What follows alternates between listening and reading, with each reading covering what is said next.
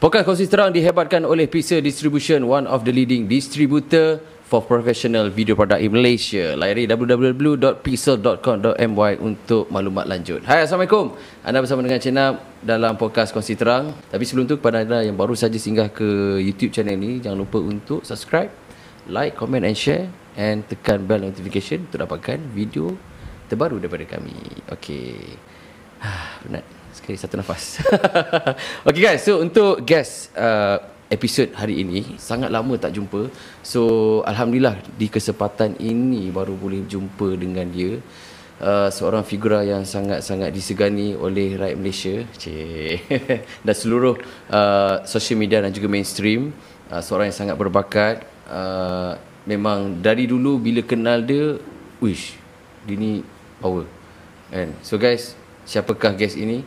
Tuan-tuan dan puan, we have Zack Merican on the couch. Assalamualaikum. Nampak dia orang? Dia orang semua kecewa. Cara kau introduce aku tu macam aku gempak gila. Tengok lah siapa main ni tu. Gempaklah. Thank you so much Jenab. Terima kasih banyak-banyak. Terima kasih geng semua kan jemput saya. Weh, tapi lain macam oh. Introduction kau lain macam bro. Ha? Lemah kan? Introduction kau lain macam. Tak lemah sebab dah malam sangat bro. Ni buat tu 12 lebih ni biasa kita dah tidur lah. Kan, memang lemah lah kan. Tapi tak apa, kita terus semangat. Kita show ke 9 dah lebih. Okay, apa pun kita nak ucapkan thank you so much Zack. Thank you brother. Thank you so much be our guest untuk episode kali ni. So hopefully dengan topik yang kita berikan, you boleh kongsikanlah kepada seluruh rakyat di seluruh Malaysia lah. Oh gitu. Semoga apa yang Zack akan kongsikan ni mendapat manfaat lah. So kepada guys yang menonton dan juga mendengar, nantikan sampai hujung episod ini. So Zack, sebelum itulah, kita dah lama tak jumpa kan? Yeah man, sangat lama. Belas tahun rasanya. Lama. Aku rasa sebab bila kau, aku familiar, aku ingat memang belasan tahun. Sebab kau sebut nama tu semua aku macam ini waktu aku budak ni. Kan, waktu aku sangat-sangat budak ni time tu. So yelah, it's quite surprising lah untuk tengok engkau, and you're doing very well. Engkau pun merupakan seorang pelakon juga. Mas sekarang ni. Engkau pun seorang pelakon. Kau pernah jadi hero. Bukan kaleng-kaleng kan. Heroin dia Emma Mak Embong. Hero dia engkau. Janganlah. Bukan semua orang boleh buat. Sudah. Ini nak cerita pasal kau. So macam mana sekarang? Ciknap. Apa pertama? Aku bila kau interview host, kalau panggil guest yang hosting juga, payah. Aku tak boleh lah. Kita kena switch lah. So guys, Zack adalah sahabat lama dulu. Dia bermula dengan grup vokal Figura. Ush, Figura. Masih kontak lagi dengan member. Can you figure out that? Sebenarnya okey. Yang ni aku kena perbetulkan sikit. Betul. Okay. Figura ni adalah zaman aku sekolah dulu. So dia bukanlah sebuah orang kata business punya benda. Dia waktu aku sekolah, aku banyak belajar. Figura adalah momen yang aku banyak belajar juga. Okey, sebab waktu aku bersama dengan Figura, aku rasa aku baru habis sekolah. Then diorang ni ahli-ahli kumpulan ni kira diorang ni semua yang abang-abang aku lah. Diorang kira abang-abang aku, Fakri ni semua kan. So waktu tu yang mengajar, yang menjadi kita orang punya mentor waktu tu Fuad Ko. Aku panggil abang Fuad dah. Abang Fuad ni sampai sekarang kalau orang bertanyakan kepada aku siapakah abang Fuad, aku tak reti nak explain kan. Aku cakap abang Fuad is aku punya cikgu. Aku banyak belajar dengan abang Fuad on how to represent yourself on stage. Projection suara, and lepas tu cara dia ni. Abang Fuad kan very kemas. Kau tengok dia intelligent person abang Fuad ni. So aku banyak belajar dengan dia. Jadi Figura ni pada waktu itu memang adalah, okay, first of all, dekat sekolah, kalau kau nak menyanyi macam mana belum? Kau minat menyanyi ni, kau nak menyanyi, apa ada dekat sekolah? Kita ada nasyid lah. So aku join nasyid. Aku join nasyid sekolah dan Alhamdulillah aku dah jadi solo nasyid lah.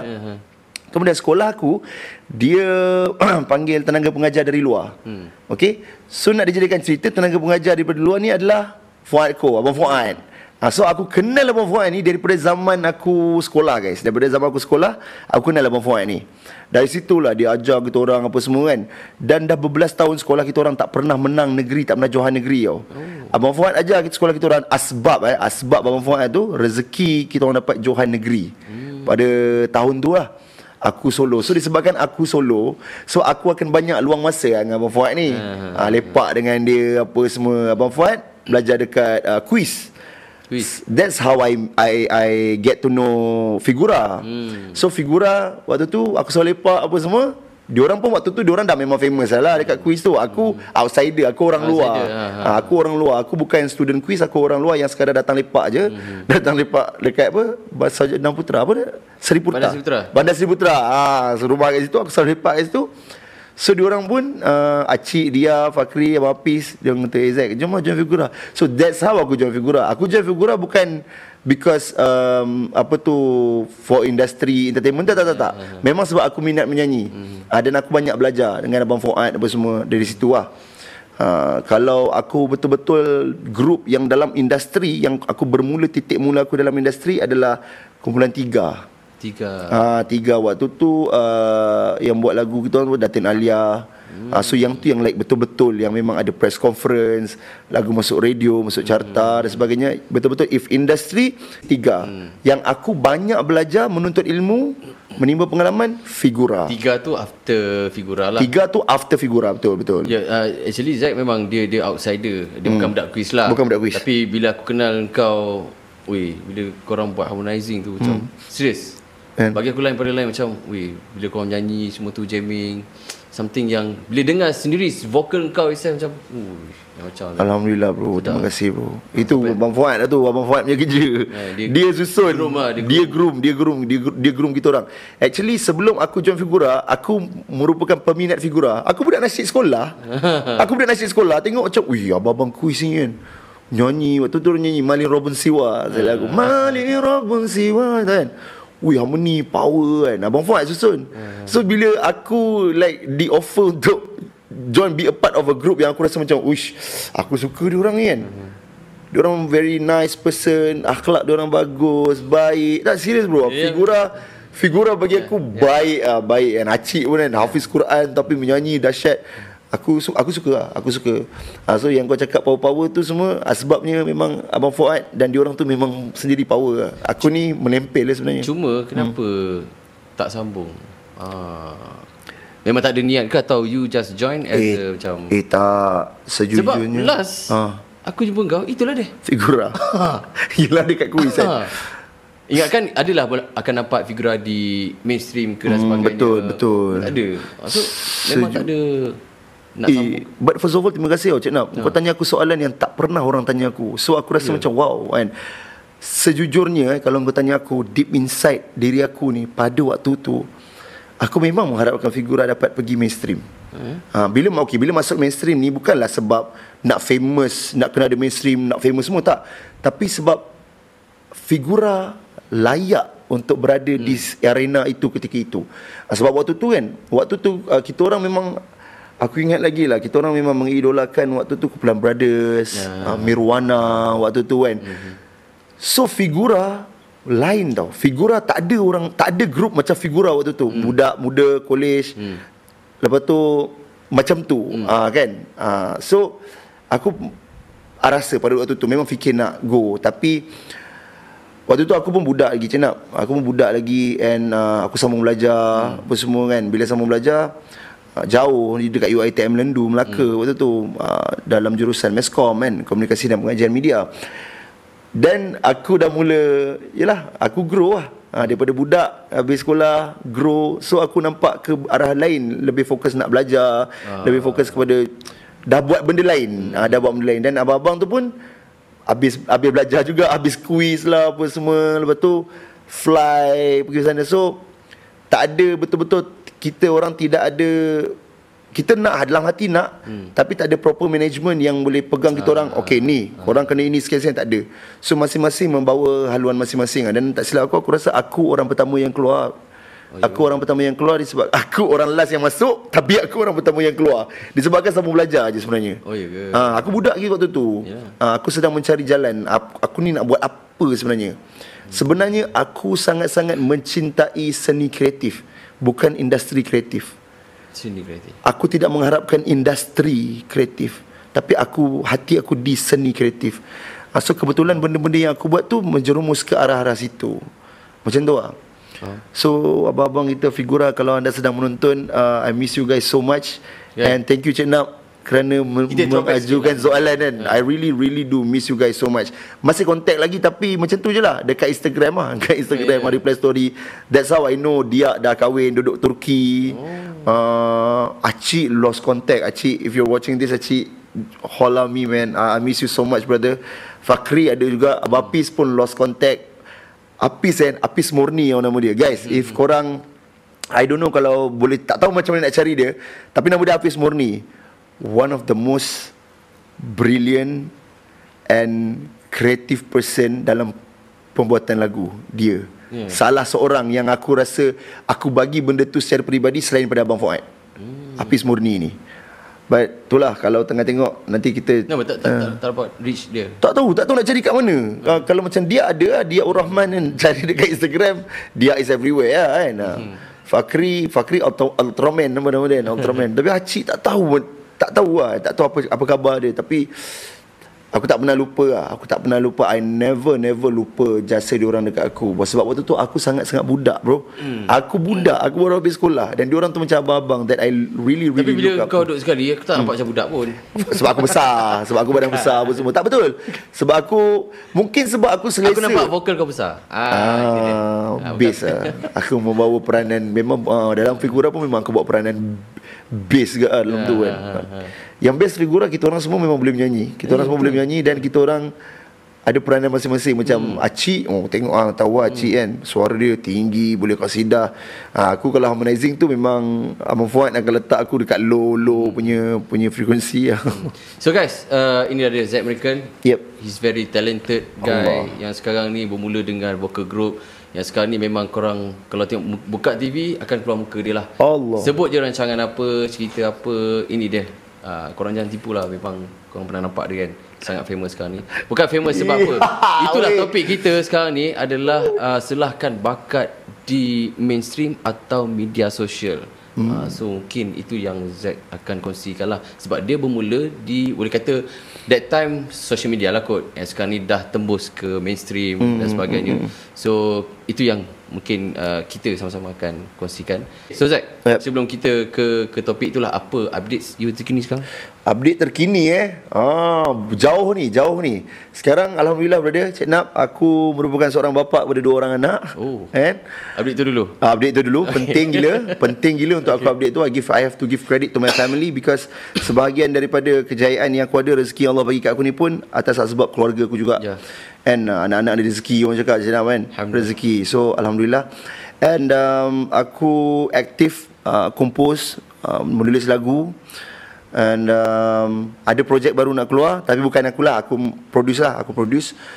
So selain daripada tu, digital content, you know, dekat obviously korang semua tahu TikTok, Instagram dan semua. YouTube aku sedang cuba untuk aktif balik. Setelah sekian lama aku tak aktif, aku cuba aktif balik. Itulah dia. Lama sebenarnya. Ramai. Salah seorang yang seorang ni cameraman kita ni pun antara. Mesti ada specific reason kan? Of course, ada specific reason, ada specific. Nak cerita sekarang ke? Kita cerita lepas break. Lepas break. Aku follow sebenarnya perjalanan kau punya ni. Pernah buat so-called macam podcast lah kot, dan kereta dengan artis ternama. So macam Zack, kau dah boleh reach dengan artis ni. Aku macam hebat lah macam. Apa yang hebat je nak? Kau bagi tahu aku apa yang hebat. Ramai orang cakap macam ni tau. Aku nak tahu apa yang hebat. Sebab bagi aku sebenarnya, salah satu kesilapan orang adalah mereka tidak bertanya. That is one of the main.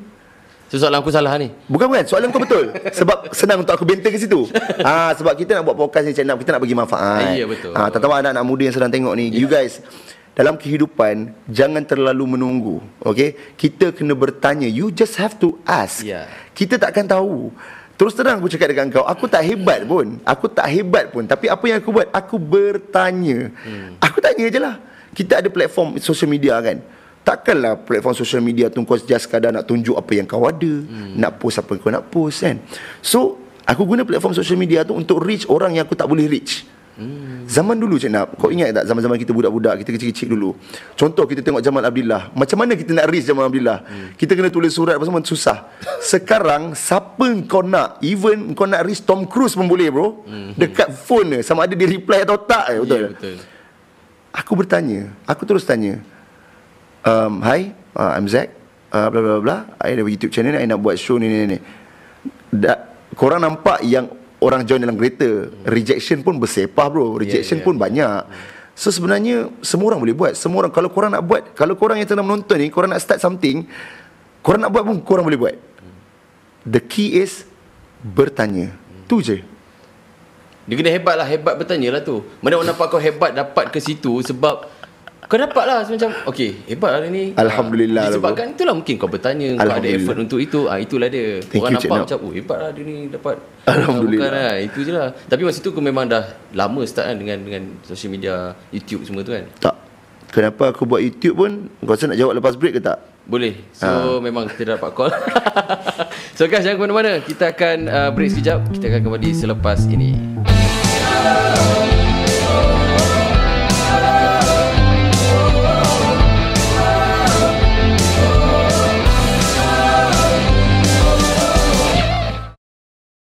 Okay guys, we are back to podcast Kongsi Terang bersama dengan Ciknap dan tetamu kita Zack Merican. Yes sir, brother. Update wife. Balik malam kan? Pandailah dia ni berkonti. Lakon sangat. Okay, dah host kita kata malam ini kan. Aku pun okey malam Zack, malam. Okay Zack, tadi sebelum break tadi soalan yang orang kata hebatlah hari ni dapat reach dengan dengan artis semua. Kalau kau kata masa tu kau baru-baru dalam YouTube. So sebenarnya masa tu baru ke ataupun dah lama baru you reach dengan artis semua ni ke macam mana? Okay, sejujurnya YouTube channel aku tu, apa yang korang nampak episod pertama tu, itulah permulaan. Aku tak, semua orang waktu tu, semua orang ada Instagram. Cuma Instagram waktu tu bukan macam sekarang. Instagram waktu tu video pun tak boleh upload lagi. Instagram waktu tu gambar saja. Lepas tu DM pun tak ada. Video pun 15 second. Video pun 15 second kan. So aku macam waktu tu fasa tu DM macam baru-baru nak ada. Zaman aku tu video 15 second tu pun tak ada lagi. Oh, tak ada lagi. Memang belum video belum. Okey. Lepas tu baru ada video dan betul 15 second. So DM baru-baru nak ada. Okey, so what happened was sebelum aku okeylah kita reverse balik sebelum YouTube channel kan. Kenapa aku ada YouTube channel? Aku rajin bro pergi audition. Macam like aku cakap dengan kau, aku bukan suka industri. Aku bukan cinta industri kreatif. Aku suka dan cintakan seni kreatif. So lepas aku settle apa tu UiTM apa semua, banyak je audition yang aku pergi. Aku boleh sebut kan? Boleh sebut kan? Okay. Mentor aku pernah pergi, tak dapat. Bro, vokal bukan sekadar rupa pun, pergi pun tak dapat. Akademi Fantasia tak dapat. Yang kelakarnya, kesemua audition yang aku pergi ni Ciknap, semua mesti sampai final stage. Mesti sampai final stage. Tapi untuk masuk TV tak akan dapat. Kenapa? Okay, inilah persoalan aku. Macam kenapa soal ke power. Tak, for me memang power lah. Tapi bro, tapi terima kasih, alhamdulillah, hadza min fadli rabbi. Tapi tak, nanti aku bagi nombor kau. Tapi aku macam kenapa lah. Oh, okay, mungkin yelah bila kita pergi audition beribu kot bro orang pergi audition, ramai orang pergi audition. So aku macam okay lah, I'm not that great, you know. I started to fikir benda-benda macam tu, which is not good. Aku selalu preach orang like, guys, always be positive, always be good and be kind to people. But aku dah macam, aku dah mula doubt diri aku tentang bakat aku. Aku dah mula rasa macam menyanyi is not for me. Aku rasa macam yang kata aku bagus just Abang Fuad je dan mak ayah aku. Mungkin orang lain, suara aku bukan untuk mainstream. Aku boleh share dekat dekat korang lah, dekat viewers kan. Aku pergi audition AF 2014 AF 2014 aku pergi. Cikgu Syafi tau, Cikgu Syafi cakap macam ni tau. Waktu tu aku tengah nyanyi, aku nyanyi lagu Price Tag, aku main gitar. Sambil tu aku menyanyi dan aku rap. Lepas tu aku buat beatbox. So aku rasa macam okay, ni aku boleh try jadi lain dari lain kot. So Cikgu Syafi dengan Eddie Slam, bukan Eddie Slam, alamak siapa nama, Shah Slam, bukan Shah Slam yang rambut panjang, siapa yang jambu-jambu sikit tu, dia ada band Moderate ke apa nama band dia, Rambut lurus Edry Halim kan. Edry Halim dengan Cikgu Syafi. Dia macam Bro lagi nyanyi lagi. Aku nyanyi. Bro kau boleh tau, kau boleh ni. Kita orang nak bagi kau, nak pass kau ni kan. Yang angkat warna hijau kan, kita nak pass ni. Tapi there's something missing kan. Lagi sikit aku nyanyi. Lepas tu ni ayat Cikgu Syafiq, aku ingat sampai ke sekarang. Zack, suara you sedap, but you are an entertainer lah Zack. Kita nak yang menyanyi. Aku ingat doh Cikgu Syafiq cakap benda tu. Sejujurnya pada waktu tu aku macam, weh aku tak boleh jadi penyanyi doh, aku badut doh, aku entertain orang. I'm just an entertainer. So bila aku dengar benda tu, aku down lah sekejap kan. Tapi lama kelamaan aku terngiang-ngiang balik ayat Cikgu Syafiq tu. Zack, actually not anyone can entertain, but most of the people can sing, but not all of them can entertain, you know. So aku pun macam okay Zack, you are engkau seorang entertainer, jom kau kena entertain orang. Aku ubah. Kalau dulu aku selalu cari how to sing betul-betul, menyanyi dengan teknik yang betul, susun harmoni macam mana dengan betul, menyanyi terlalu fokus untuk menyanyi sahaja. But lepas Cikgu Syafiq bagi aku komen macam tu, aku terus cari diri aku like, okay aku nak entertain people, how aku nak entertain people, how aku nak beri senyuman dekat orang dan sebagainya. Berlakon pun Ciknap, engkau okey lagi Ciknap, engkau pernah berlakon dengan jadi hero apa semua. Ciknap, aku tak pernah. Aku watak-watak picisan-picisan Ciknap, aku tak pernah jangkau jadi hero. Aku pergi audition, aku ingat lagi, aku tak boleh sebut lah kan, yang ni terlampau bahaya untuk aku sebut, sebab cerita pun dah famous apa semua. Okay. Majority cerita yang famous-famous yang korang semua tengok, aku adalah orang yang pergi casting cerita tu. Dan betapa sakitnya, kecewanya aku bila cerita tu meletup dan aku macam, eh aku pergi tu casting ni dulu semua. Serious. Dan mostly tak dapat. Waktu tu Ciknap, that's when YouTube idea ni datang. Aku macam, okay lah, macam mana aku nak tunjuk bakat aku ni? Macam mana aku nak ada aku punya own resume, own profile? Takkan aku nak pergi dekat director semua cakap, eh saya bagus, eh bang saya bagus bang, kak saya bagus kak, pergi kat producer. Takkan macam tu. So aku create. Sorry, scene ni tahun berapa? Scene ni tahun 2013, 2014 macam lah. Audition AF tu okey. Audition AF 2014 tu yang latest tu. After AF yang kau pergi audition untuk actually dia bercampur lah. Sebelum aku pergi audition tu pun memang aku dah pernah pergi casting berlakon apa semua dah. Lepas tu okey aku join grup Kumpulan Tiga. Okay, no. Belum YouTube lagi. Tiga dulu. Okay, sebab apa? Tiga ni, diorang adalah juara Bintang Idola Berita Harian 2012, tak silap aku. Juara, ke 2011? 2012. Juara Bintang Idola Berita Harian 2012. Diorang bertiga. Tau. Lepas tu, diorang nak keluar satu single. Yang ni cerita ni orang tak pernah tahu tau. Okay. Sepatutnya single tu diorang bertiga featuring dengan seorang rapper. Okay. Kau tahu siapa rapper tu sepatutnya? Ultimate. Wow. Sepatutnya diorang nak YB waktu tu sepatutnya diorang nak feature dengan satu grup Ultimate. Aku tak tahu if Ultimate tahu cerita ni ataupun tidak . Okay. Tapi the plan, okay, kalau korang search lagu Tiga Pengakuan, yang rap tu sepatutnya diorang memang nak approach Ultimate. Aku tak sure diorang dah approach memang ke apa tu, memang nak. Aku tak sure diorang dah approach ke tak. Itu diorang punya side of the story yang aku tak tahu lah.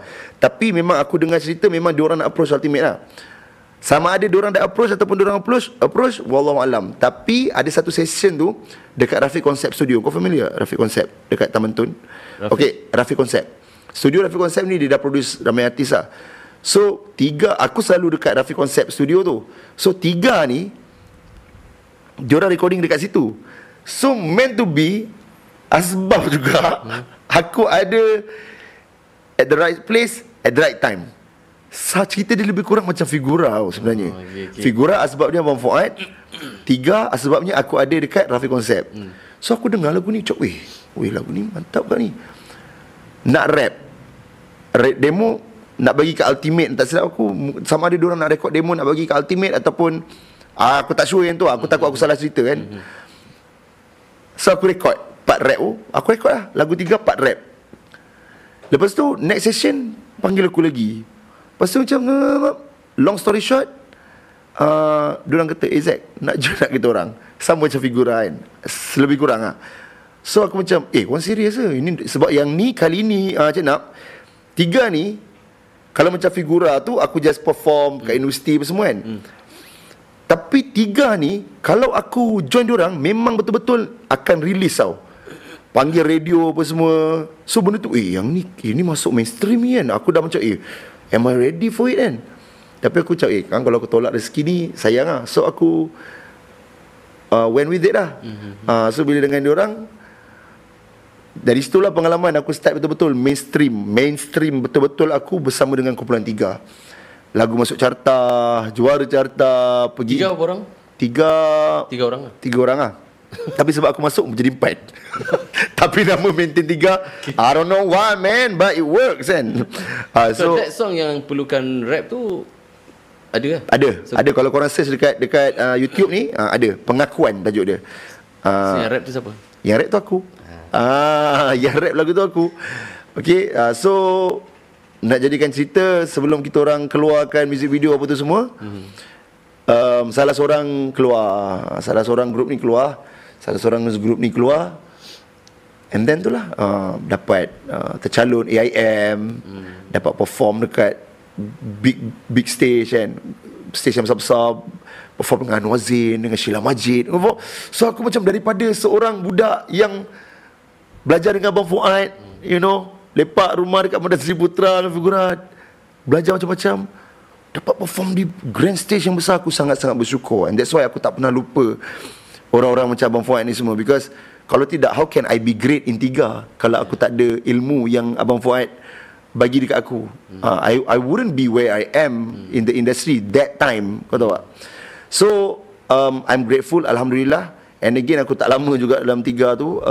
Untuk single kedua, yelah, beberapa benda yang berlaku bila kau dah main dalam industri kan. There's a lot of, you know, suit and ties, contracts, and you know, ramai orang yang kita kena puaskan hati. So aku pun ciao, dan diorang teruskan keluar single baru. Waktu tu lah aku, sorry Ciknap, aku kena cerita betul-betul panjang cerita ni. Aku minta maaf kan. Tapi aku kena cerita, so aku kena cerita supaya orang faham macam mana aku boleh start. So bila aku dah bukan dengan tiga, aku jadi lost kejap lah. Because I thought tiga is, aku ingat tiga is it lah. Because aku dah lama memang minat menyanyi, perform on stage, pegang mic ni semua. Tiba-tiba aku dah audition tak dapat. Setelah audition tak dapat, lalas aku berada dengan orang-orang yang geng-geng tu juga kan. Tersenarai AIM dengan 14, Azhil apa semua. So tiga pun ada dalam nomination tu. And then bila aku dah keluar, aku pun macam, aku nak buat apa ni weh? Itulah YouTube Ciknap. Aku macam, okay lah, that's it lah. Aku ingat balik apa Cikgu Syafi cakap dulu, I'm an entertainer. So aku kena entertain orang. But dalam entertainment aku tu, dalam aku entertain orang, aku nak pastikan aku memberi manfaat. Tapi sebenarnya masa sebelum kau buka YouTube tu pun, kau dah berada dalam scene-scene diorang ni. So kau dah kenal. Betul. Itulah. Make sense. Betul lah Ciknap. Betul-betul. If you put it like that, betul. Betul. So you take that opportunity untuk buat YouTube and panggil klik-klik yang you kenal lah. Ya. Dan aku tak pernah lelah untuk aku ucapkan terima kasih juga dekat Aisyah Aziz lah. Aisyah Aziz my good friend. Pada waktu tu dia, aku dengan dia memang rapat lah. Macam sekarang dah lama tak jumpa. Aku harap kau sihat Aisyah. Tapi waktu tu pada satu ketika dulu memang aku pernah rapat betul dengan Aisyah. To that extent, long story short lagi, kalau aku cerita ni pun akan keluar chapter baru. So aku pendekkan. Aku tak bayar satu sen pun dekat Aisyah. Dia buat atas dasar kawan. Aku cakap dekat dia, "Weh, aku nak aku ada satu idea ni, aku nak buat video dekat nak buat video makan ramen challenge lah." Tapi Aisyah duduk rumah dia seorang dan dia perempuan. Takkan aku nak buat dalam rumah dia. Kang satu hal jadi tak jadi apa. So, cerita dia aku cakap, "Eh, makanan kita aku lah." Makanan kita kau lah. "Eh, jangan makanan kita aku lah."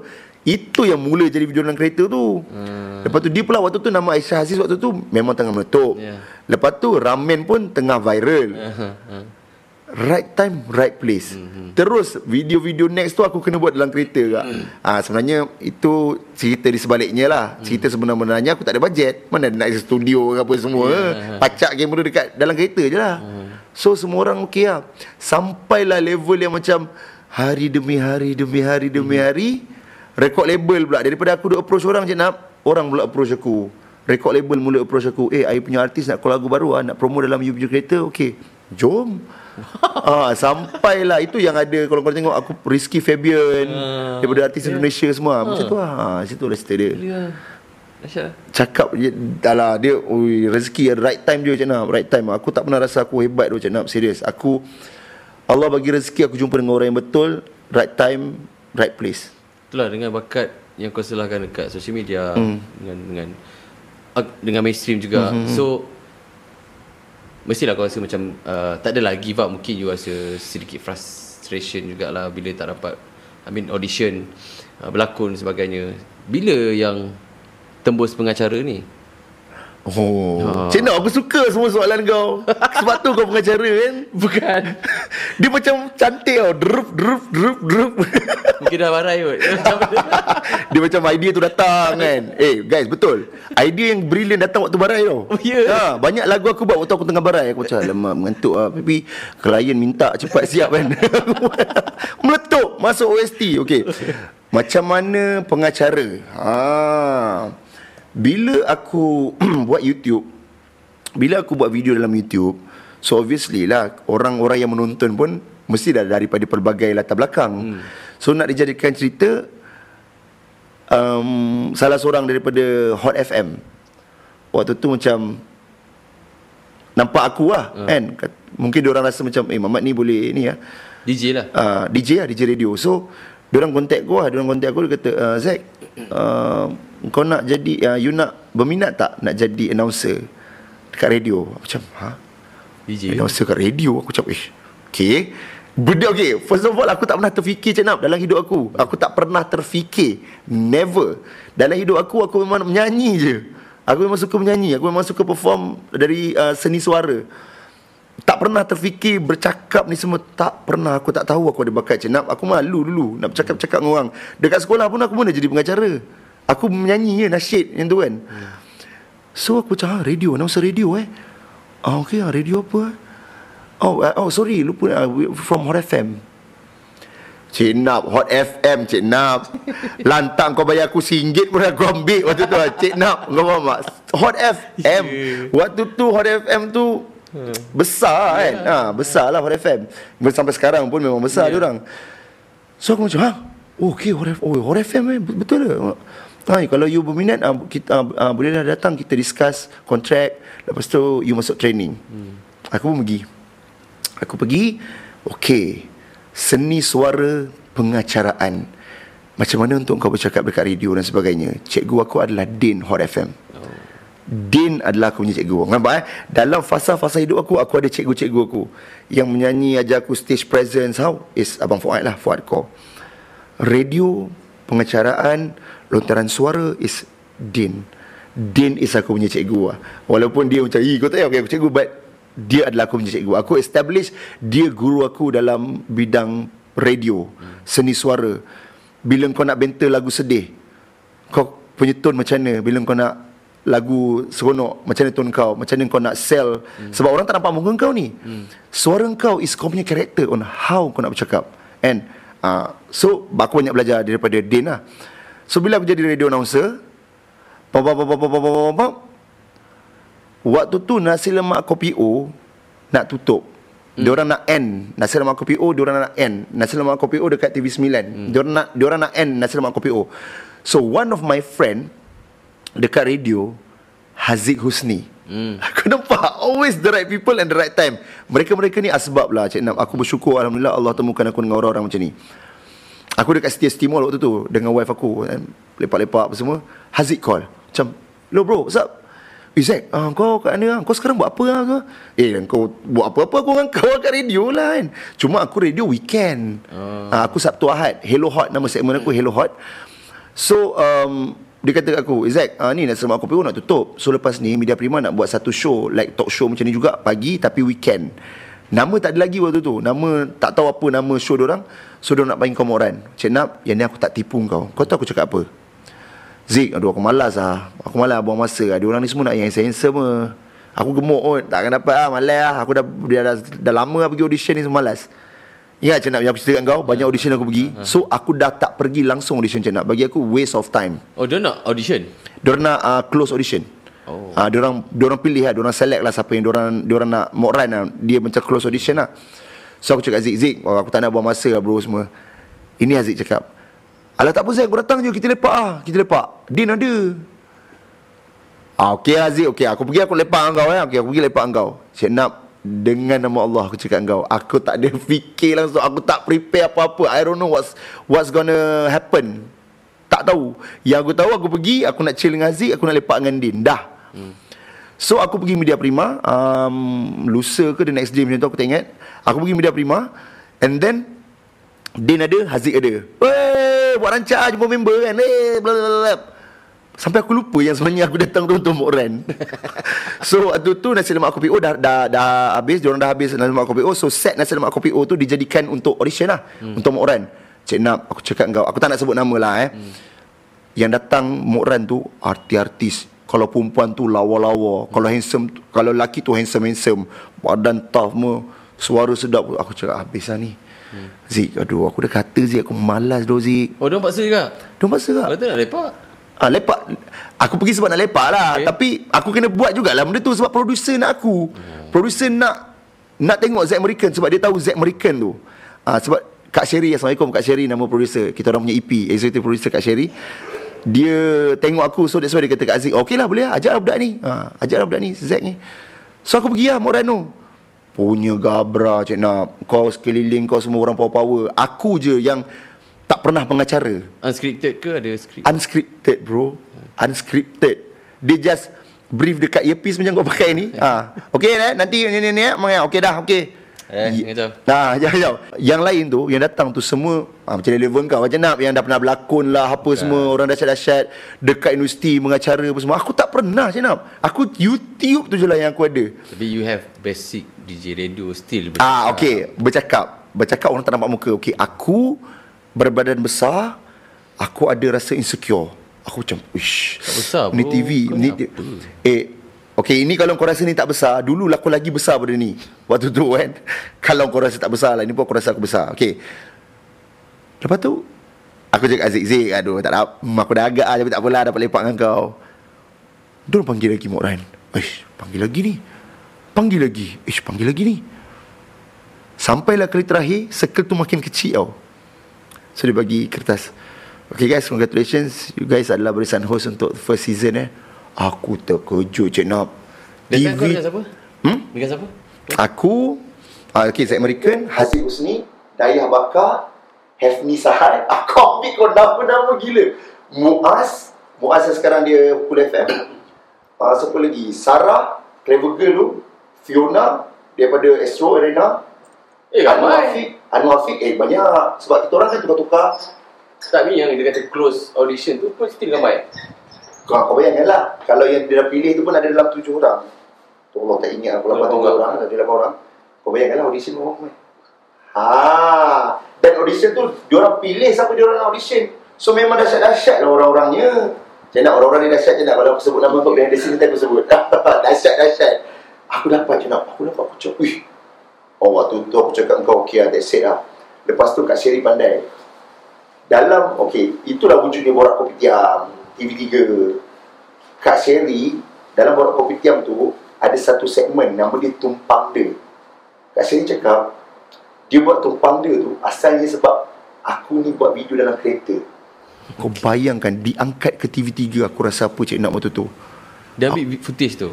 Dia katalah sebab apa tu, I nampak you Zack, you buat video dalam kereta, so I tercetus idea untuk Tumpang De tu. Pada awalnya nak suruh you fokus untuk Tumpang De saja segmen tu. Lalas end up kita orang host semua buat tu. Bergila-gila buat Tumpang De. Ada segmen nama Tumpang De. Oh, dia ambil idea kau lah. Bukanlah dia ambil idea aku, dia inspired by. Sebab tu dia kata jom Zack. Ni yang Kak Sheri beritahu. Dan aku sangat-sangatlah terhutang budi dengan Kak Sheri. Bro, Kak Sheri is legend sangat-sangat. Dia orang yang legend. Waktu kita kecil-kecil dulu, dia pengacara remaja. So, dia memang waktu aku masuk Borak Kopitiam tu, dia dah memang kakak-kakak, dia dah memang otai lah. Dia cakap semua orang dengar je lah, eh you ni, you, I rasa you ni. Dia, kau tahu lah producer punya style kan. So, dia sekarang dah bukan dengan Media Prima. But Kak Sheri, thank you so much. Thank you very very much for the opportunity. Dia sangat percaya aku.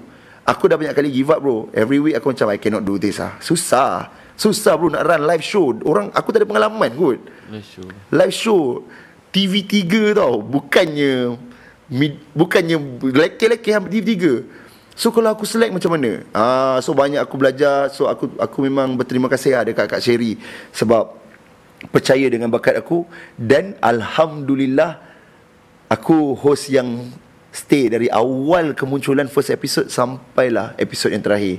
Sebab tu episod terakhir tu aku menangis lah. Aku barai bro, menangis lah sebab aku wow. Episod terakhir tu which is first season ke atau dia berapa season? Okay, berapa season kita orang? Aku tak ingat lah berapa season tapi banyak episod lah. Kita orang tukar set tu dah beberapa kali juga lah. Okay. Tapi banyak host bersilih ganti, host keluar, host masuk, host semua. Tapi aku still ada. Aku yang baru ni. Yang lain-lain tu semua lain bertukar. Haziq semua tu. Haziq stay. Yang tukar waktu tu adalah few lah. Adalah few bertukar. Yang baru masuk Zeti masuk baru. Tukar masuk baru. Apa tu? Tapi aku daripada first episode sampai finale, episode finale. So aku macam aku sangat-sangat bersyukur Ciknap untuk dapat that opportunity untuk buat benda tu. And that's why I'm so humble because most of the cerita yang aku share dengan kau ni pun kau nampak kan. Aku tak hebat pun Ciknap. Aku right time, right place. Serius. So aku macam bersyukur. Dan disebabkan right time, right place, itulah asbab untuk aku belajar. Aku menimbul ilmu. Aku tak sia-siakan benda tu. Aku belajar. So bila orang kata aku Zack kau bagus, Zack kau best, aku macam ya Allah, Alhamdulillah. Tapi aku takut. Aku sangat takut kalau orang puji. Kalau aku bagus, aku tak ada. Mana ada, aku mana pernah. Okay, aku pun tak pernah mendapat anugerah kot. Mana-mana tak pernah. Aku tak pernah terbaik pengacara, terbaik tak pernah pun. Kalau aku bagus sangat mesti ada at least pencalonan, tak ada kan. Tapi aku walaupun tak ada benda-benda tu, tapi disebabkan Borak Kopitiam, Hot FM ni semua, value aku alhamdulillah naik lah. So job-job kat luar tu lagi dapat sedap sikit lah. Itulah the right time, the right place lah. So rezeki lah. Rezeki sebenarnya. Mana dalam scene dan circle itu membuatkan bakat kita akan terus di groom lah lagi kan. So dapat peluang-peluang macam ni dengan kenal dengan orang besar, bekerja dengan orang experience dan sebagainya kan. Itulah guys, so kita nak break sekejap Zack. Aku sakit pinggang duduk macam ni. Kenapa? Ada benda. So guys, jangan ke mana-mana, kita akan kembali selepas ini.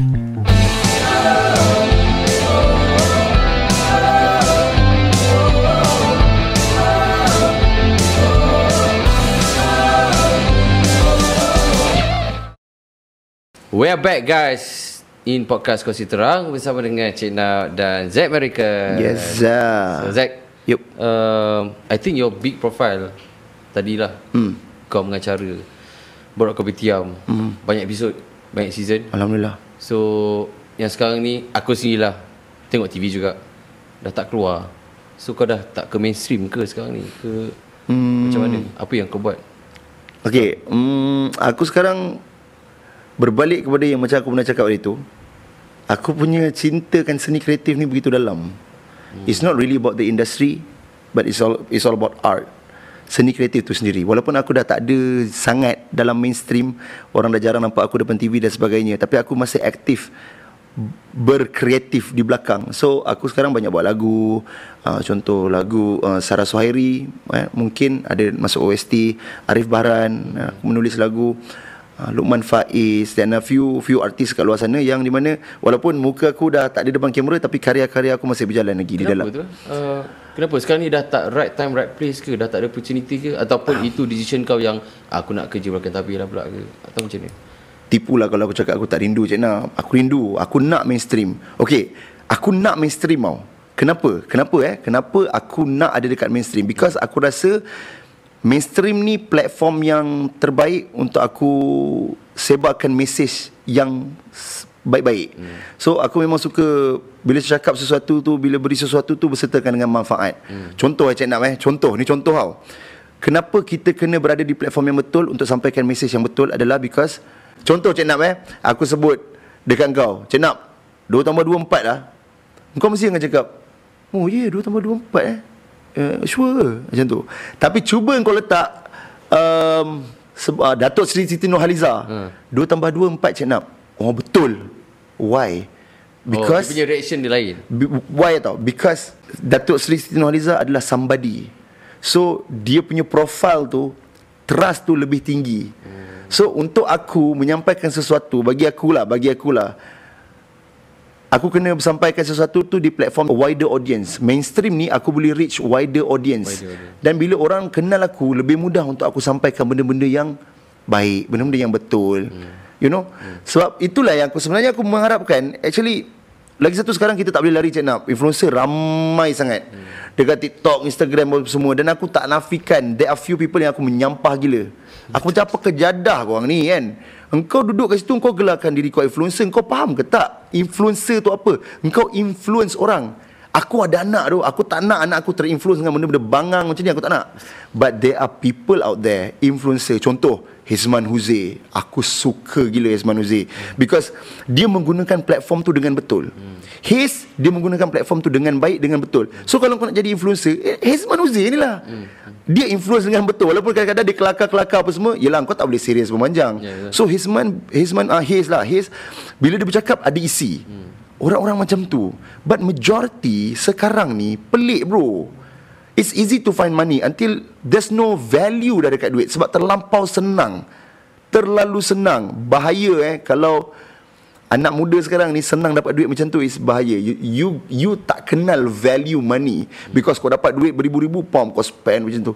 Sorry to say, I might get hate for this, but it's the reality. What I don't care. As long as I speak the truth, I don't care.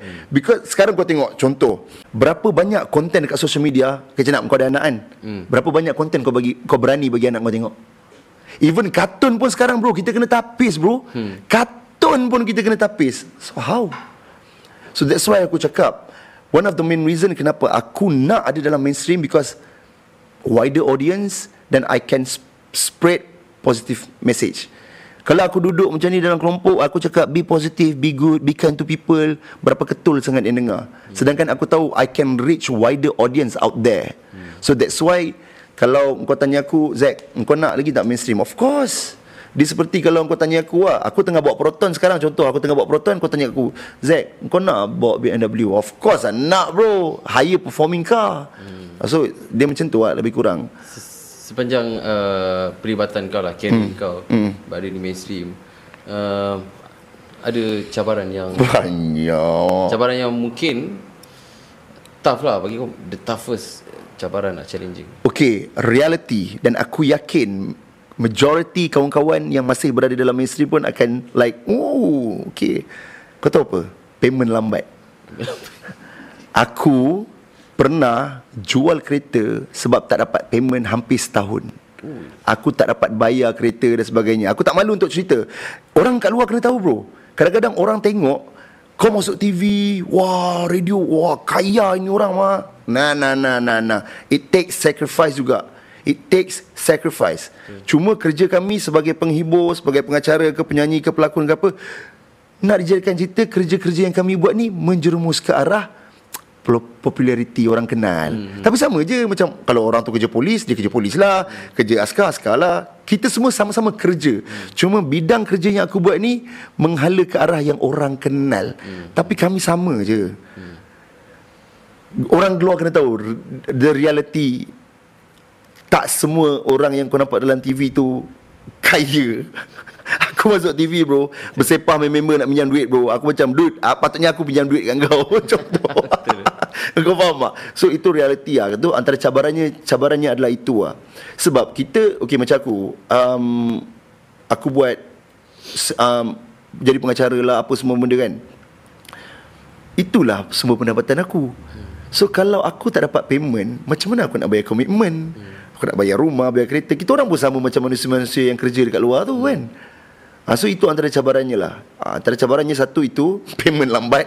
Okay, tapi itu sebenarnya bukan cabaran utama lah. Cabaran utama aku adalah aku banyak, macam mana, aku sedih lah. Bila aku cakap benda ni pun aku sedih. Aku sedih tu. Aku bila teringat benda-benda macam ni aku memang sedih. Momen aku dengan family aku lah, yang aku takkan dapat balik. Aku banyak momen dengan ayah aku kan, dengan mak aku. Dia orang makin lama makin tua. Aku banyak macam tak spend masa dengan orang because aku terlampau kejar, you know, all this money and duit. And dan di mana sekarang aku realise, weh, momen tu aku dah tak dapat lah. Ayah aku makin tua, mak aku makin tua. Duit yang aku kejar tu pun dah habis. Wah, duit yang aku kejar tu dah habis. Tapi walaupun duit tu dah habis, aku boleh cari lagi duit tu. Tapi momen yang aku dah hilang dengan family aku tu, I can never take it back, man. So that is one of the main, sorry doh Ciknap, aku tak selalu macam ni lah. But that is one of the cabaran yang aku rasa aku hilang lah.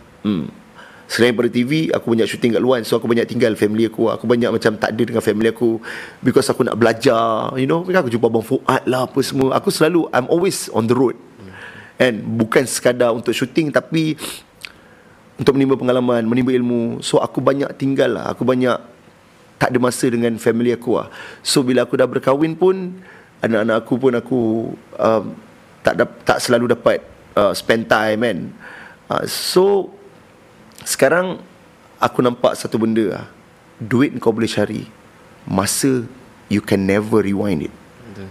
So you have to appreciate the present, not focusing on what's next tau. Walaupun aku faham ramai orang macam What's next. No.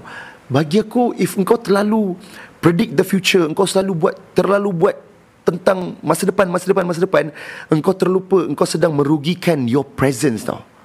So itu yang aku belajar Ciknap. Sebab itu aku always remind diri aku, Zack, rezeki tak lambat tak cepat, rezeki tak salah alamat. Rezeki duit ni sebenarnya terpaling yang akhir lah sebenarnya. Rezeki utama adalah kesihatan kau dan masa bersama dengan keluarga. Aku minta maaf Ciknap, aku tak nak emosi but tua ayah aku bila baru-baru ni kan, kita adalah family group kan.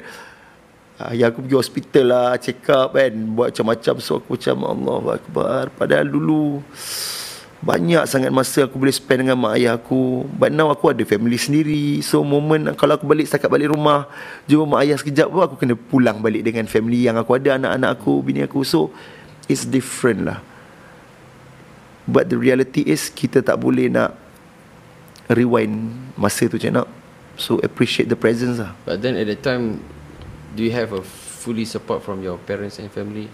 Of course, Alhamdulillah bro. Tapi kita lah yang rasa gitu, kan? Alhamdulillah. Sebenarnya bila aku fikir balik, sebenarnya banyak je momen yang aku boleh stay dengan mak ayah aku tau. But aku lebih pilih kawan-kawan, circle yang kononnya dapat uplift lagi aku punya peluang dalam industri, peluang cari duit, you know, duduk dengan orang ni, melobi, you know, all those kind of things. Padahal boleh je sebenarnya aku duduk rumah, spend time dengan mak ayah aku lebih sebenarnya. But at the end, of course, kita pun orang Islam. Kita ada, antara rukun iman kita adalah percaya kepada qada dan qadar. Dan ini adalah my qada dan qadar lah. So if aku tak tempuhi benda tu, aku takkan dapat ada apa yang aku ada sekarang. Dan kalau aku tak buat silap macam dulu tu, aku takkan rasa nikmat, appreciate benda tu. Now aku lebih value keluarga ni, value ni jauh lebih tinggi. So you guys yang sedang menonton podcast ni pun, tolong, bila kali terakhir korang call mak korang? Bila kali terakhir korang tanya, Mam, mak, ayah, apa khabar? Bila kali terakhir korang keluar makan dengan mak ayah korang? So if korang rasa Dah lama tak pernah. Ada sebab kenapa korang tonton podcast ni dan call lah mak ayah korang. Sedikit emosional juga. Ui, sorry doh, cedap. Ya, bila kita cerita tentang relate dengan ni mak ayah. Yep. Betul, kadang kita benda-benda macam ni, even me myself pun menghadapi benda tu.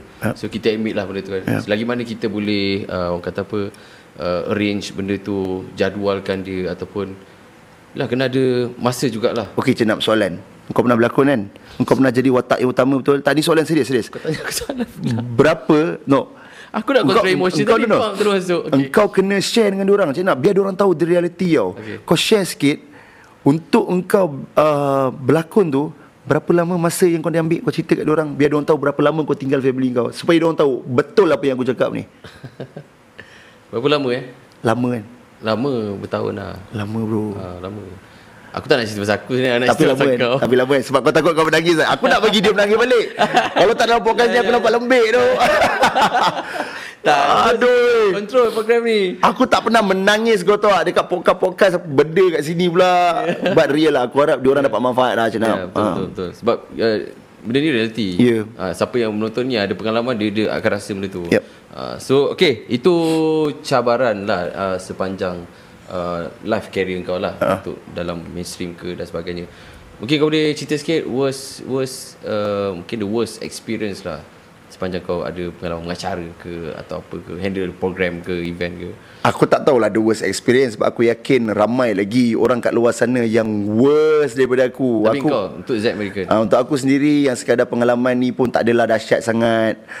Cerita yang bagi aku experience yang worst lah bagi aku sebagai seorang pengacara, work ethic lah. Aku sangat particular dengan work ethics. Kalau aku diberi amanah untuk mengacara sesuatu program, bagi aku itu amanah yang tinggi. Okey, ni kerja aku. Cameraman dia ada kerja dia, dia kena ambil shot yang betul.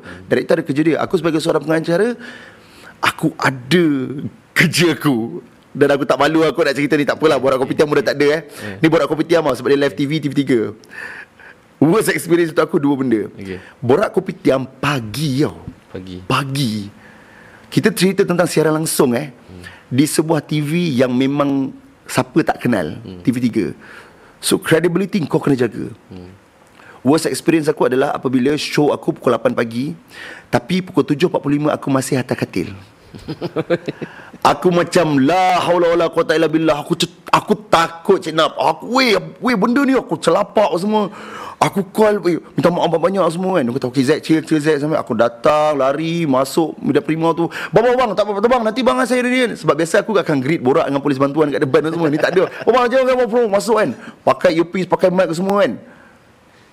Aku terpaksa macam tadi Zack berjalan kaki semua. Zack kena reka lah. Tak naklah tunjuk kita lambat. Kena reka lah. So itu worst experience tu aku lah. Sebab aku macam umpama aku menunjuk untuk tetamu-tetamu yang datang pada waktu tu, oi lama Zack yang tak ada disiplin lah. Bagi aku itu worst. Worst. Lagi satu, waktu tengah live, waktu tu pula perut kau meragam. Pernah berlaku tak? Pernah. Kau punya nak bagi tahu dekat producer, dekat FM waktu tu, sorry nak kena buang yang besar. Malu bro. Kau tengah kerja pejadan, kau nak berak pula waktu tu dia. Faham tak? Pernah berlaku? Pernah. Lepas tu pergi lah. Lepas tu masuk memang malu lah dengan cameraman, dengan tetamu semua. Kus baru berak. Faham tak? Benda tu menolak aku. So worst experience aku tak dapat fikir sebab bagi aku semua benda tu pengalaman lah Ciknap. Semua benda tu pengalaman. Tapi kalau aku tanya aku worst experience yang aku malu apa semua, benda-benda macam tu lah. Bangun lambat. Dah lagi lah live pula kan. Live. Aku waktu tu aku takut. Okay, Borak Kopitiam dia ada dua host. Setiap show ada dua host. So seorang host tu kena run the show seorang dulu lah, solo. Which is susah. The first five minutes Ciknap is the hardest part dalam live show. Untuk opening. Opening satu. Lepas tu kau nak kena cerita. Sebab kalau kau morning show, kau nak kena cerita pasal weather, cuaca, berita, what's on the news today. What's on the news today. Semua kau nak berita. Baca berita tu pula bukan berita-berita yang kau dapat kat social media. Kau nak kena establishkan berita kau tu daripada berita harian Metro, berita harian. Bro, itu tough. So untuk kau ride solo macam tu. That time kau dengan siapa? Pair. Aku dengan Fiona, tak silap aku. Fiona perempuan. Dia Fiona Cheong, dia Cina tapi cakap Melayu power. Power kau. Fiona. Dia sebelum dia Borak Kopitiam, dia dengan Astro Arena. So dia handle seorang that time? Dia handle seorang that time. Aku punya minta maaf kat dia. Sampai sekarang benda tu jadi kelakar. Sampai sekarang lagi satu lagi pengalaman kelakar. Ini Hafni, aku sorry ya, aku bukan nak malukan kau, tapi ni real pengalaman manis aku lah. Waktu raya, waktu puasa, aku tak cerita aku dah gelak. Aku pairing Hafni. Aku pairing Hafni, Hafni Sahar. Ya Allah, ini pun pengalaman tragis aku gak ah. Hafni dia tak apa lah, dia dah power lah, dia dah pro lah kan. Tengah live macam ni lah, multi kamera tau. Okay, so master kita tahu, okay kalau ni okay, lampu merah keluar kan, okay di master kan, berapa-apa. Aku tengah bercakap kan, aku pelik, kenapa si Hafni ni macam diam ke? Kata aku pandang kiri, Hafni tidur bai. Ini no joke, aku macam Haf, kau legend gila bro. Sampai sekarang kalau kita borak benda tu akan gelak. Aku berani cerita benda ni sebab kita orang pernah kongsikan waktu tu finale, episod finale Borak Kopitiam. Aku cerita benda ni kat live show. Hafni pun macam, betul lah aku tidur. Tak, itu live ke? Itu live bro. Pukul apa? Live pagi lah, puasa pula. Hafni, okay, Hafni kau kena tahu, dia berlakon, hektik dia, lah. Hektik, dia punya jadual dia hektik. Lepas tu sahur lah ke apa. Lepas tu pagi lepas tu commercial break. Haf, kau gila kau, kau tidur kepala otak kau. Camp masa tu bukan kat dia lah. Camp bukan kat dia, camp tu aku punya shot, master aku. Cuma bila kita host, bila kita pairing, biasanya kita bercakap, kita tahu rentak co-host kita tau. Kita tahu rentak rakan kita macam, kenapa kau tak ambil ni, kenapa kau tak cedok aku balik ni. Okay, lalas waktu aku throw commercial break kau, sebelum aku throw commercial break. Okay, kenapa aku throw commercial break? Sebab aku nampak dia tidur lah, tu aku throw commercial break tu. Aku dah jeling dia dah. Aku dah jeling dia. Betul lah Haf. Dan sekarang ni kita, okay guys, jom kita kena tidur. Lepas tu dia gelak kat aku. Tu Zack, sorry Zack kelakar. Itu pengalaman aku dengan Hafni lah. Pengalaman Hafni, thank you Hafni, kau telah memberi aku pengalaman yang tak semua orang dapat lah. Rare pengalaman. Rare bro. Itu kalau kamera terpan tu rare. Tapi producer pun nampak sebab tu dekat aku kamera. Tapi kita orang gelak lah. Lepas benda tu berlaku, kita orang gelak lah. Hafni pun gelak lah. Ya Allah, kelakar tu Zack. Banyak yang kau dah kongsikan sebenarnya, tapi sebenarnya tak banyak nak cerita ni. Banyak tapi banyak. Tak cukup. Ha? Nak suruh aku tidur? Ni suruh aku tidur. Watak kau. Aku rasa mesti ni episod boleh senang kan? Ha? Mesti episod kau boleh senang kan? Aku banyak bercakap kan? Dia memberi. Dia banyak memberi. Okey lah. Alhamdulillah. Okey, so Zack, banyak yang Zack dah kongsikan dengan kita semua. Yelah tajuk berkenaan dengan tajuk kita ni, selahkan bakat di media sosial atau di mainstream. So kalau Zack boleh bagi pandangan yang general tentang kita punya topik ni kepada umum, which one yang you rasa selahkan bakat mana-mana pun rasa pergilah, as long as apa yang you nak sampaikan kepada. Okey, dalam kehidupan apa-apa sahaja yang kita nak buat, kita kena pastikan kita nak memberi manfaat kepada orang. So tak kisahlah kau nak buat dekat social media ke, dekat mainstream ke apa ke, life is a process. All you need to do is grow dan beri manfaat kepada orang. We do our best, let Allah do the rest. Tu je. Itu saja. Ciknap, aku nak cakap apa, tips apa aku nak bagi dengan kau. Dari segi apa yang aku cerita dengan kau pun, semua adalah perjalanan hidup. Right time, right people. You just enjoy the process. Belajar, belajar dan belajar. Sampai sekarang aku tak pernah berhenti belajar. Sampai sekarang, walaupun orang kata, Zack kau ni lah, kau big profile lah, bagus lah, kau ni kan. But sampai sekarang aku masih belajar bro. Sampai sekarang. Of course, kepada orang yang follow Zack Merican daripada awal, maknanya ialah kalau tahu perjalanan cerita yang sekarang pun, dia dah cerita macam mana dia grow career dia, pergi audition dan sebagainya, dan dia mula dengan YouTube. Nak kata yang dia selahkan bakat dia dekat YouTube lah, dekat social media, and boleh tembus ke mainstream. So siapa yang follow Zack, dia akan kenal perjalanan dia. Dia pernah throw bakat dia dekat social media pergi ke mainstream, masuk TV dan sebagainya. Ada orang mungkin setengah hanya di social media saja. Dia tak ada, mungkin tak ada peluang ke mainstream. And ada orang yang mungkin bakat dia ke mainstream saja, mungkin dia tak nak buat ke media sosial. Bagi dia, yelah, mainstream wider. So macam YouTube ni bagi dia. Okay, tapi sekarang, okay, maksud aku mainstream wider tu, korang kena faham tau. Pada waktu itu, waktu zaman aku tu, mainstream ni lagi luas. Betul. Tapi sekarang sebenarnya mainstream ni Terbalik pula, social media ni lagi luas sebenarnya. Cuma kenapa aku cakap mainstream tu penting, because mainstream ni engkau punya trustworthy. Bila engkau masuk TV apa semua, orang punya trust kepada engkau tu lebih tinggi. Itu that's the logic, that's the brand.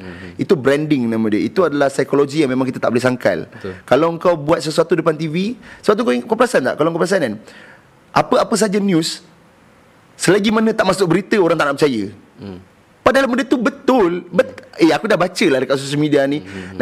Selagi tak masuk berita, kita masih lagi dalam tahun 2023 ni pun kita masih lagi dengar benda macam tu. So it's all about branding. Mungkin aku tersalah jawab tadi, tapi kalau korang yang tengok sampai hujung ni, itulah maksud aku. Mainstream ni adalah branding yang kuat untuk engkau gain trust orang.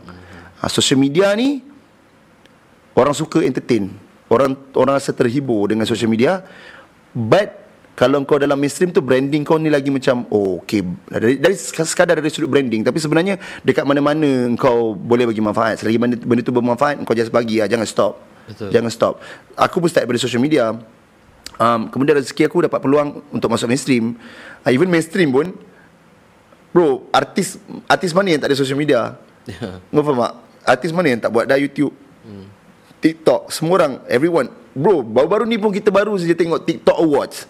Apa benda weh, tak pernah aku terfikir dah boleh jadi macam tu tau. So sekarang ni industri kita ni memang luas, sebenarnya terbuka luas. Cuma kenapa aku rindu mainstream adalah sebab macam aku cakap dengan kau tu lah. Mungkin, dia punya, mungkin aku rindu ilmu. Itu satu, mungkin aku boleh support. Mainstream ni kita bekerja dengan ramai orang. Betul. So kita nak mungkin pengalaman, ilmu, idea, betul, ilmu knowledge. Betul. So kita nak work as a team. Betul. Dan professional. Mostly diorang professional. Kalau kita YouTube ni, ialah mungkin segala kita inilah kita punya team. Berbezalah dengan mainstream TV kan. Kita akan jumpa dengan producer real, kadang boleh jumpa dengan bos dan sebagainya. So benda-benda tu, setuju. Betul. Ilmu tu yang betul kita akan dapat lah. Kita betul akan lebih kenal ramai orang, semua networking kan. Okay, right Zack, thank you so much. Thank you so much brother for being here. Thank you so much bro. Serious. Thank you so much. Aku dapat banyak hari ni. Dan kau asam lah. Kau buat aku menangis lah. You're betul lah. Ada lagu sedih kan. Kacau. Sedih. Ada. Tak ada. Okay guys, so kalau abang Fuad tengok masih bahan aku ni. Benda lagi. Okay guys, sekali lagi kita nak ucapkan terima kasih kepada Zack Merican untuk jadi guest kita for this episode tonight. And kita doakan semoga karier Zack Merican akan terus berkembang. Amin. Di masa akan datang dan terus memberikan manfaat kepada semua orang lah, insyaAllah. Siapa yang tak kenal Zack ni, memang korang kena kenal. Follow dia. Amin. Follow dia sebab banyak karya yang telah dia hasilkan, dan macam-macam lagi lah benda yang dia buat. Okay, so kepada you guys, thank you so much for watching podcast Kongsi Terang this episode. InsyaAllah kita akan berjumpa di minggu hadapan, hari Rabu jam 9 malam di YouTube Sufi House. See you again. Assalamualaikum. Assalamualaikum.